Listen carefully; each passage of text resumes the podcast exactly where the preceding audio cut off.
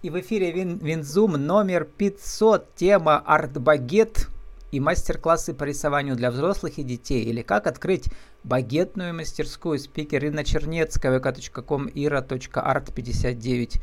Ирина, добрый день. Здравствуйте. Ирина, ну в Перми, наверное, одна багетная мастерская, самая лучшая. Нет. Вы. Нет, мастерских у нас несколько, наверное, достойных. Называть я их не буду, но в целом не такое большое количество мастерских, в принципе, у нас в городе. То есть у нас небольшая конкуренция на данный момент. А, багетное искусство, багетная технология – это что? Это образ жизни или это просто уникальное торговое предложение, ниша или случайный для вас э, бизнес, или э, все случайно является необходимым на вашем жизненном этапе? Наверное, не совсем случайно это все появилось в моей жизни, так как я сама изначально рисовала и была необходимость оформлять свои работы, я столкнулась с таким направлением, как э, багетные мастерские. То есть до того, как э, мне не нужна была, допустим, рама, я не знала о существовании этих мастерских. И вот после того, как я обратилась э, в несколько мастерских как клиент, я поняла, что в нашем городе есть прямо такой хороший пробел по клиентоориентированности в этой сфере, по срокам, по ассортименту, по ценам. И задумалась о том, что, наверное, мне было бы интересно изучить эту сферу и попробовать себя в ней. Так как я рисую, так как э, мне, в принципе, нужно оформлять свои работы, так как у меня есть какой-то художественный вкус, понимание цветов, я решила углубиться в эту тему. А и... бизнес-опыт-то у вас был? Нет, я работала в найме, причем абсолютно uh-huh. в другой сфере. Работала проектировщиком, архитектором. И, ну, далека была, в принципе, от э, бизнеса в целом. Вот. И после того, как я изучила мастерские нашего города, я поняла, что в принципе можно составить хорошую, конкурентоспособную мастерскую. И мы с мужем обсудили этот момент, э, подумали, поискали варианты, где можно этому обучиться, какие нам нужны финансовые вложения, сделали, ну, скажем так, бизнес-планом, наверное, это на тот момент даже не назовешь. Это было очень так поверхностно и, конечно, не вот изначально составленный бизнес-план, он не сработал так быстро, как мы хотели. Но в итоге он сработал позже и, в принципе, вполне удачно. Уже 10 лет есть, почти у вас, да? Почти 10 лет, да. да. А что значит бизнес-план сработал позже? Не ну, э, в целом, когда мы пошли обучаться вот этому багетному делу к поставщику основному российскому, который занимается багетным оборудованием и самим... Они прямо багетом. обучают, как своих агентов, да? Да, За деньги да. или бесплатно? То есть они обучают э, не бесплатно. Угу. Это краткий курс, э, который, скажем так, вводный, который помогает э, сделать выбор э, этого же оборудования, так как его большое множество, помогает э, каким-то образом понять свое направление, чем ты будешь заниматься, потому что ведь багетные услуги, багетной мастерской, они очень обширные. Это не только сделать рамочку, как многие думают, или просто сделать рамочку. То есть мы оформляем практически, мы можем оформить практически все. То есть и угу. чего нам только не приносили там на оформление. рамки огромные, там стекло всякое, оргстекло да, конечно. И, и другое. Музейное стекло, а, технологически сложное стекло. оборудование всякое. Да, да, да. Вот, э, получается, что э, э, этот поставщик, он помогает выбрать оборудование, наметить свой путь, чем мы будем заниматься, и, соответственно, в дальнейшем мы должны уже найти помещение, которое подойдет под наш род деятельности, которое будет подходить нам по стоимости аренды. Угу. Понять своего клиента, понять, какой набор материалов нам нужен. Вот поставщик это все-таки не франшиза, да, он просто вас обучает, да. а дальше вы сами. Франшизу я, честно сказать, даже не знаю вот именно франшизу по багетному делу в России. Угу не слышала таких. Знаю только, допустим, в Москве есть крупные сети, а, именно вот багетные, и как раз-таки они принадлежат вот этому основному поставщику. Но mm-hmm. вот это, наверное, уже почти франшиза. Но при этом ее не предлагают продавать. То есть нет такого понятия, что мы вам... Ну, То есть у них открытого бренда нет, если есть, можете назвать, интересно же. А, если я не ошибаюсь, Джаконда называется сеть угу. Багетных. Ну, может, их сейчас уже и нет. Поэтому врать не буду. Это было очень давно на тот момент. И сейчас я уже не интересуюсь московскими мастерскими. Давно уже сами летаете без Москвы?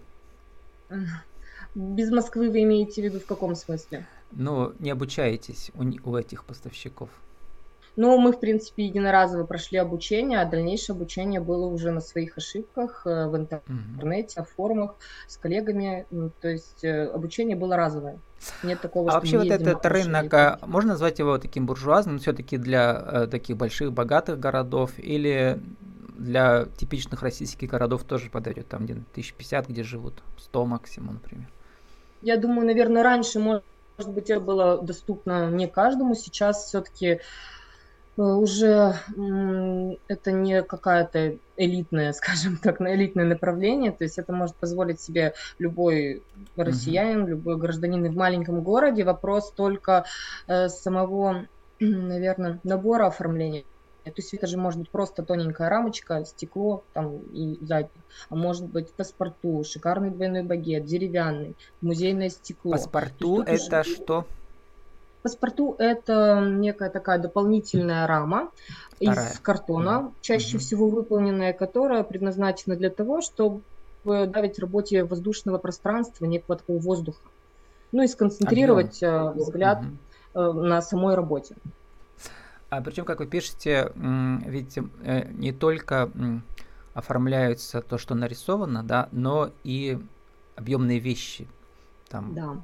всякие могут быть от газет до перьев, э, да. до высушенных Более растений. Того, футболки часто оформляют спортивные На болельщики. Угу. Да, потом оформляют э, даже так. Называется коллаж, наверное, да? Вот у вас еще есть тематические коллажи, можно фотографии сделать подарок такой. Да, ну это такая распространенная история. Это, не скажем, не самая необычная. Более, наверное, необычные вещи это медали оформляют, ордена, а, сувенирные ложки в одну композицию. При том, что это все можно также оформить и под стекло. Это можно оформить в виде какой-то шкатулки, которую можно будет открывать и закрывать на стене. А, оформляют это оружие. как оклад оформляют... у, э, у этих... Ну, у иконы, да. У икон. Да. Угу. да иконы, соответственно. А клад тоже, тоже можно назвать багетом? Нет? Да. Ну, в общем-то, он делается из багета, да. Угу. И сейчас э, нам также приносят иконы на оформление, мы делаем для них оклады. То есть э, такое тоже есть. Ну вот, а продолжая, а мне кажется, вот целевая аудитория, она соприкасается с аудиторией вот печатных салонов, где все виды услуг тоже оказывают, подарочные и так далее. Особенно это важно для небольших городов, где надо, чтобы была проходимость высокой. А почему у вас э, добавились мастер-классы для детей и взрослых? Это потому что э, вам э, хочется еще делиться э, своими навыками художника? Ну, началось с начинающими. Началось все с того, что э, в какой-то момент я чувствовала в себе силы начать выставляться на арт-перми со своими работами хотя не считаю себя высокопрофессиональным каким-то художником.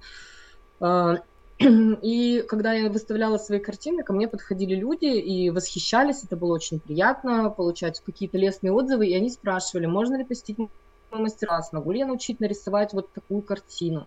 И на тот момент я задумалась, почему бы и не попробовать.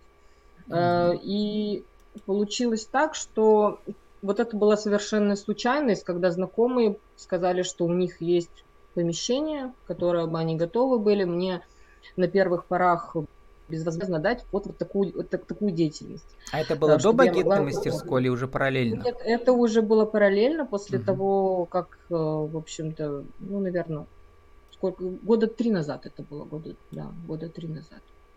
То есть это уже был такой уверенный путь в багетной, поэтому я могла попробовать себе, ой, позволить себе попробовать какие-то другие направления, рискнуть, скажем так. И вот первый риск, он как раз-таки у меня, ну, скажем так, не получился. То есть мне пришлось закрыть э, ту студию, которую первую я открывала, потому что там была э, идея совмещения игровой детской комнаты с детскими мастер-классами, с детской студией рисования. Почему детская? Потому что на тот момент я родила двоих детей, для меня это стало очень актуально, и вот в голове родился такой вот план. Почему бы не сделать такое пространство, где дети могут и рисовать, и играть, угу. и, и проводить какие-то праздники. А вот, вот кстати, вот но... рынок в этой нише очень насыщен. Даже у меня уже были как около, наверное, десятка художников, которые проводят мастер-класс для детей и взрослых. Ну, у всех разные концепции, конечно. Вот как да. вы находили то, что вам близко, и то, что, ну, чтобы отличаться от других? но мы еще пока ищем. Uh-huh. То есть студии, э, касаемо именно из-за студии, я не могу сказать, что мы достигли каких-то определенных высот, которыми можно похвастаться. На данный момент мы еще развиваем.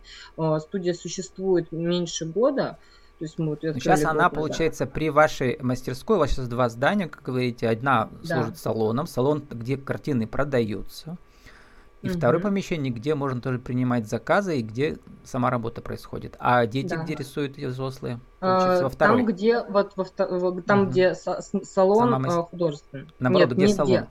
Да, там, угу. где сама мастерская, то есть, сами понимаете, там производство, там угу. все довольно-таки шумно. А в довольно... салоне есть место, вот у нас фотографии, дети сидят, мальчик котика рисует, он как да. раз вот в салоне у вас сидит, да, где-то Да, там. да. То есть тут у нас как раз и багеты представлены, мы их при том, что закрыли специальными такими щитами и расписали, сделали на них декоративную роспись, чтобы багет, он не сильно ребил, сами понимаете, что это такое довольно-таки и, и блестящие, разноцветные, разные стилистики, чтобы э, при рисовании, допустим, нас это все не отвлекало. То есть у нас такое более здесь светлое пространство, более такое творческое, креативное. А, а доступно ли для начинающих самому багет сделать из каких-то уже заготовленных материалов вами, например? Э, именно создать рамку, рамку можно угу. только на специальном оборудовании. То есть угу. мы покупаем багет рейками, пилим ее в специальной гильотине, даже не пилим, правильно сказать. Ну, хотя бы свой рисунок прикрепить к рамке можно самому или нет тоже? Сложно. То есть там делается нет, это уже не сложно. Мы же продаем готовую раму. В общем-то, угу. выдаем заказ готовой рамы, в которую клиент может вставить сам свой, свой рисунок, либо это холст на подрамнике и так далее. То есть мы даем рекомендации, как это правильно сделать. Но чаще всего, если клиент заказывает у нас оформление, мы стараемся сами одевать раму на изображение, потому что бывают различные нюансы, мы знаем тонкости каждого багета, чтобы его не сломать, чтобы его не деформировать, допустим. Вы пишете «Золотая осень, время искать красивые листья». Я прямо вспомнил свое чувство. Вчера ходишь по парку, у нас здесь в Екатеринбурге, и там вот эти, такой западный уже парк, очень как бы дорогой, модный, да, и листья лежат действительно как на картине, а вот эти вот э, лужайка как багет. Mm-hmm. давайте поговорим про философское, вот что ли, вот что багет, э, как он превращает работу или предметы, во что он превращает и что добавляет. И багет какие должны быть требования к нему, чтобы вот произведение искусства изменилось конечно... и повысился, что ли, его градус, да. Это, я бы сказала, наверное, как одежда для человека, как украшение. То есть э, багетом мы можем как приукрасить работу, превознести ее, сделать из нее шедевр, так и просто убить. То есть э, э, любым оформлением можно сделать как в плюс, так и в минус. Поэтому к оформлению нужно подходить довольно тщательно. Более того, багет э, иногда еще необходим именно технически, то есть есть некоторые виды, допустим, работ, для которых багет это даже, я бы сказала, необходимость чтобы оно подольше сохранилось, чтобы его можно было повесить на стену. Ну вот, к примеру, э, вышивки – это довольно частое такое направление в багеты, что приносит одевать. А, вышивка, она сама по себе, да, она очень красивая, но она на ткани. То есть э, прикладное значение мы ее никуда не сможем использовать. Она просто будет лежать свернутая в столе, либо ну, на столе, да, допустим. А чтобы ее повесить, мы не можем ее просто взять и повесить на стену на иголочке. Но это будет выглядеть, мягко говоря, не очень завершенно. Вот для этого и нужен багет. И вот тут мы должны эту вышивку Мало того, что э, оформлением преукрасить, завершить, не забить работу, чтобы работа все-таки оставалась в центре и чтобы багет только подчеркивал ее красоту. Более того, нам ее нужно защитить. То есть иногда, не все, конечно, вышивальщицы готовы ставить стекло, кто-то боится ликов и так далее, но мы все-таки всегда рекомендуем защищать работу стеклом от пыли, от грязи, от каких-то ну, механических воздействий, потому что стекло мы всегда можем протереть, и работа снова как новая. Это уже такая, скажем так, техническая необходимость при оформлении. Вот э, вы пишете про холстики с репродукциями из Эрмитажа, люди приносят. Да. Это тоже целая отдельная индустрия, да, вот этих э, репродукций да. или точных копий. Есть вообще потрясающие какие-то копии, где копируется полностью структура, да, оригинал. Расскажите, как это работает направление. А, вот это, по сути, печать на холсте. Угу. Сейчас очень распространенная история. Напечатать на холсте сейчас можно все. От своего портрета, от любой детской фотографии отсканированной. Настоящий холст для картин, да, на нем и да, печатается. Да, это настоящий угу. холст. Он уже с нанесенным грунтом пропускается через специальный плоттер и уже выдается печать. Причем виды печати тоже бывают разные. Тут я не скажу, что я в этой сфере прямо очень хорошо оснащена, потому что все-таки мы не типография, мы сотрудничаем с типографиями. Mm-hmm. Есть, я знаю, что печать УФ, которая не э, ультрафиолетовая, она не выгорает, она не боится воды, и, соответственно, более стойкие красители используются. А есть печать э, на других красителях, она боится воды. Э, и, соответственно, ее нельзя мочить при использования. То есть если она запылится, загрязнится, протереть влажной тряпочкой ее уже не получится. Такие нюансы тоже нужно учитывать при заказе печати, при покупке печати, нужно это уточнять. И э, печати репродукций, э, вот с картин известных художников, это тоже, конечно, очень распространено, потому Потому что если раньше картину себе мог позволить не каждый, как мы говорили, то сейчас любой человек абсолютно со средним достатком может заказать себе абсолютно копию любого произведения. Mm-hmm. В интернете тоже много м, хороших файлов. Э, также их можно А вот возникает вопрос такой с авторским правом, если, например, художник э, еще живой, имеете ли вы право mm-hmm. продавать репродукции с его работами как салон? А, чисто с юридической точки зрения мы не имеем права, но мы mm-hmm. и не продаем. Uh-huh. А, то есть, в общем-то... А если а... человек заказал для своего пользования, то можете, да, сделать ее, получается? Ну, э, тут такое, знаете, тонкое, конечно, тонкое дело, по сути, а, есть, бытует мнение, что то, что попало в интернет, является достоянием общественности. Но, а, насколько я знаю, с, юридической, с юридической точки зрения, это не так. Но бывает так, что приносят уже а, распечатанные картины и, в принципе, просят оформить. Естественно, мы не можем им отказать в этом, то есть э, ну, в, в оформлении их э, холста. Если э, человек э, зака- хочет заказать чью-то э, картину, то мы бы, конечно, рекомендовали все-таки найти э, фотографии в фотобанках, те, которые можно использовать, есть и такие. Э, ну, в принципе, такое бывает редко. То есть чаще у нас заказывают свои портреты. То есть люди заказывают свои фотографии, там на подарок заказывают, либо приносят уже готовые распечатанные холсты с Эрмитажа, Третьяковки и так далее. Какая самая популярная, ну и... известная картина у людей, ваших клиентов? Ну, очень распространено, конечно, Ван Гог. Его часто... Ну, хотя сейчас, подсолнухи. наверное, пошел и подсолнухи, и а, потом, а, что еще? То есть, а, а из русских художников, интересно, кто? Ну, Айвазовский, Шишкин, конечно же, все, все, что из детства осталось, да? Да, да. То, что и, было наверное, в учебниках детских. И еще самое, наверное, пик популярности – это «Поцелуй Климта». Его используют и в картинах по номерам, и в вышивках, и в вышивках бисером, и просто в репродукциях. То есть это тоже вот такой прямо очень распространенный принт. А вы, я посмотрела, любите рисовать животных. Почему? Да, это мое любимое направление. Ну, как-то так сложилось, что я люблю животных, и соответственно, люблю их рисовать, и у меня это начало получаться, потому что я, чем чаще ты занимаешься... Но побольше каких-то диких, да, вот волков всяких, еще что-то такое? Нет, почему? Нет? Не только диких, и собачки, и слоны, и котята, то есть было, в общем-то, все, и морские, был цикл морских животных, то есть у меня до сих пор еще остались непроданные работы с угу. черепахой, с осьминогом, ну и как Люблю художник кошачьих. вы еще для паспорту, да, делаете, как называется это, узор или роспись. что это? Да, роспись, роспись паспорту, да, да, да, тоже есть такое. Это как раз тоже одна из фишек. За минуту, нашей. Ирина, нашу тему сегодняшнюю. Как открыть багетную мастерскую, например, в небольшом российском городе? Что нужно учесть? Один, два, три.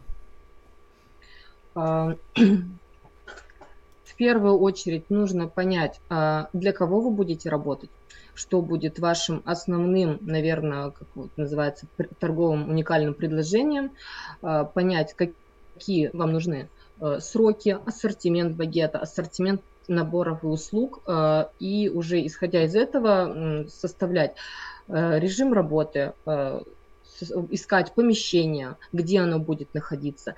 То есть в первую очередь понять, для кого. И уже исходя из этого, все ответы найдутся сами по себе. А, более того, а, если вы решаете открыть багетную мастерскую, нужно понимать, что это не просто бизнес, где вы сможете отстраниться и просто контролировать и получать прибыль. Это тот бизнес, в котором вы должны будете уметь и сделать рамочку, и принять заказ, и посчитать ее, и по возможности еще и повесить. То есть э, нужно уметь все и быть постоянно в процессе. Только вот в таком случае вы сможете э, выйти на какой-то хороший уровень. То есть это дело нужно любить. Как, наверное, в любом бизнесе свое дело нужно любить. И вот переживать за него, как вот ну, банально сказано, то всей душой. Верно, только в этом ну, случае. Ну и учиться нужно так же, как и у поставщиков, или где еще можно это сделать? На данный момент других курсов я не знаю, то есть преподают поставщики, но также сейчас есть различные онлайн обучения, которые также записаны были поставщиками. То есть не обязательно обязательно ехать, но все-таки, если а, вы решили открыть багетную мастерскую, я советую либо а, съездить обучиться в соседний город, попроситься в ученики в багетную, объяснить, для чего вам это, что вы хотите открыть свою мастерскую и поработать там какое-то время, тогда у вас будет понимание полное вообще всего цикла работы. Какие вот э, с вашей стороны есть недочеты, что бы вы сделали по-другому, и, может быть, вы найдете какой-то свой путь э, для открытия мастерской. Есть у вас какая-то готовая метафора, сравнение, с чем можно сравнить багетное искусство? Одним-двумя словами. Ну, я уже озвучила ее, что багетное искусство это, наверное, как э, одежда для людей, то есть также одежда для картин. Это украшения, это так же, как э, одного этого человека можно по-разному одеть, и все будет красиво, также и в оформлении. Одну и ту же работу мы можем по-разному оформить, и все будет подходить. Нет какого-то уникального, единого, верного решения в оформлении. Если вы дадите одну работу в мастерские разных городов и посмотрите, как они оформят, они все оформят по-разному, и, скорее всего, что это все будет выглядеть очень здорово.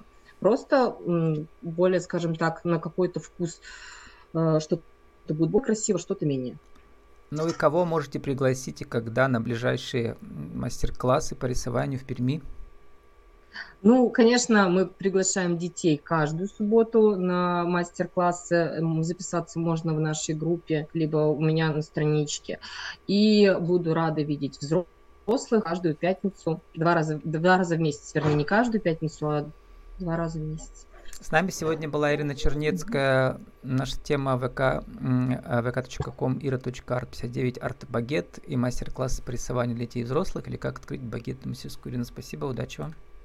Спасибо вам, Владислав.